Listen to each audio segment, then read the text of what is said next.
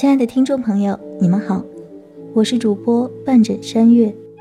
今天要跟大家分享的是第三代天神宙斯的故事。宙斯是第二代天神克罗诺斯的儿子，他是第三代天神。在希腊神话中，宙斯被尊称为众神之父、万王之王。我们后面讲到的大多数神和人间英雄，都是宙斯的兄弟姐妹。或者儿女后裔，他既是整个希腊神话中的主角，也是奥林匹斯山的十二主神之首。在希腊，尽管宙斯是人们崇奉的最高天神，众神和万民的君父，但他也有自己的具体职责。他首先主宰着整个天空，而他的主要武器则是独眼巨人送给他的雷霆、闪电和霹雳，所以。他不仅能抛掷闪电、霹雳，制造雷霆，还能呼风唤雨。宙斯的另外一项本领，则是家族遗传的，那就是预知未来。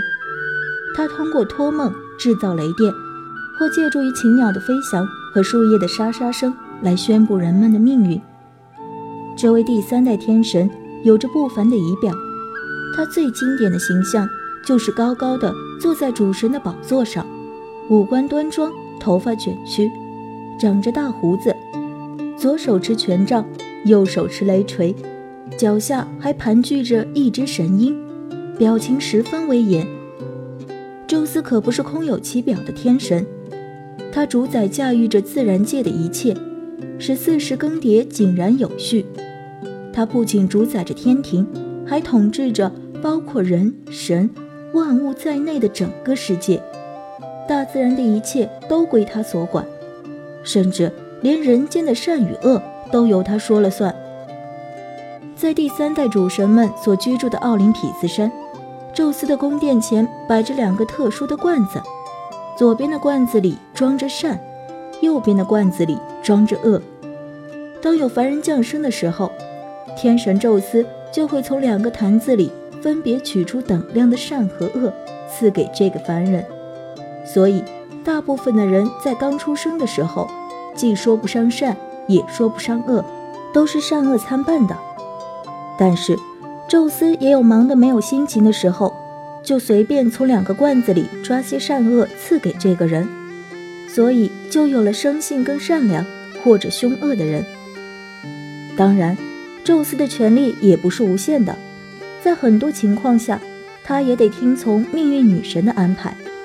没法随心所欲地对一个人的命运做出改变，爱神的力量也是宙斯无法左右的，所以即使是宙斯本人，也常常被爱神的金箭射中，不由自主地爱上一个女神或者人间的美貌女子。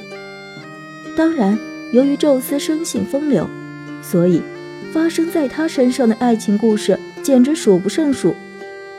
他先后娶过七位女神做妻子。他的第一位正式的妻子是第一代智慧女神莫提斯。莫提斯本来是不愿意嫁给宙斯的，就幻化成各种动物到处躲藏。但是，她最后还是没有摆脱宙斯的追逐，所以只好与他结为夫妻。两个人结婚后，宙斯从天父乌拉诺斯和蒂姆盖亚处得到预言，莫提斯生下的孩子。将会比其父亲还要强大，这本来也是家族的命运，但宙斯很害怕，于是将怀孕的妻子莫提斯一口吞下了。但是不久之后，从他的脑袋里生出了一个女神，那就是新的智慧女神雅典娜。而被宙斯吞掉的妻子莫提斯，后来一直生活在宙斯的腹中，为宙斯提供智慧。